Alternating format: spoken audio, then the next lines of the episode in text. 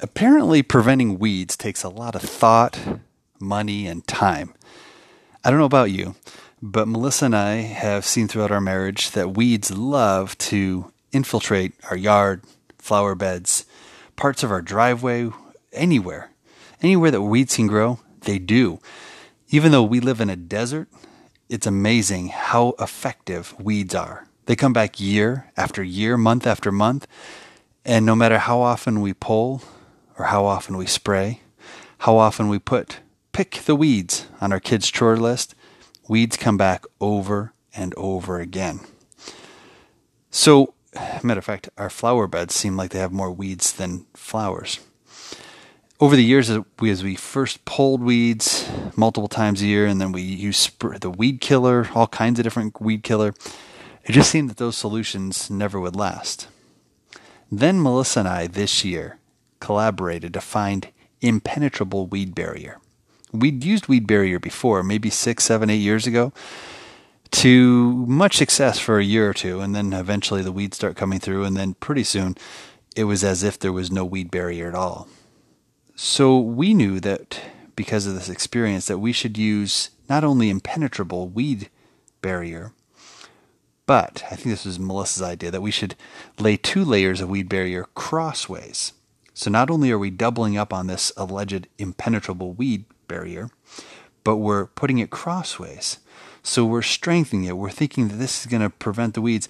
And then for good measure, we buried the weed barrier with rocks.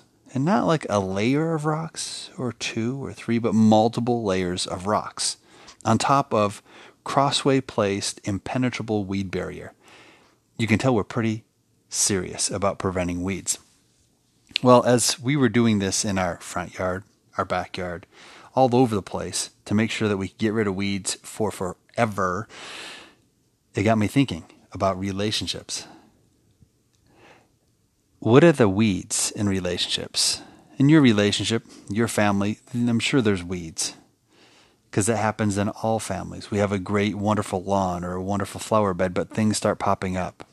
Maybe it's apathy, distractions, diversions. Maybe it's pornography or violence. I'd love to say that most families don't experience any of these things, but if you're a normal family, an average, ordinary family, which all of us are, there's junk that creeps up. There's weeds that creep up into the marriage, into the relationship, and the family. So, if they come up all the time, weekly, daily, monthly, annually, what's the best way to prevent them from coming up so that we're not simply pulling weeds over and over again? As a kid, it seemed like that was just always go out and pull weeds, go out and pull weeds. But how can we actually prevent them? Here's what I'd suggest.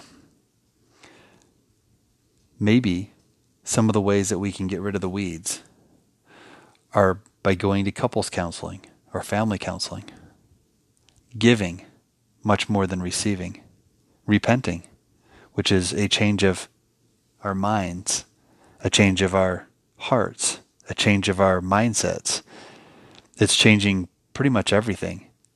Flushing our old past horrible ways that had no work, no real lasting success and finding new better approaches. It's simplifying some of these weed barriers that we can use, simplifying debt elimination, and something I like to call companion bragging. You know how often we see in the movies or TV shows someone ripping on their spouse it doesn't happen occasionally. It happens in pretty much every sitcom many, many, many times an episode. Personally, I don't think they're very funny. I think those that have to rely on ripping on a spouse to get a laugh haven't really developed their sense of, uh, I guess their, I would say it's not their intelligence, but their aptitude for story, for joking and having fun is lacking perhaps. I like to brag about my spouse. I think it's cool to hear other people bragging in a way not like, "Hey, my spouse is so much better than yours," but bragging as as in, "Wow, I've really been blessed. This person is amazing." Finding the good, celebrating the good in our spouse and in our children. Well, here's hoping that you find as much joy in getting rid of weeds for forever as I have, and that you do that in your relationships. You find a way to get rid of the weeds. And by the way, what's the weed or two in your life right now? The the just absolutely annoying thing that needs to go away. Is there a way you can bury that weed by putting the right prevent- prevention out there? By burying it in rocks? By doing whatever it takes? I think that's where we enjoy the fruits. Or in this metaphor, the green grass when we get rid of the weeds. And don't do it just once a day or a, but do it permanently. Put something in action so that those weeds will never come back. Good luck.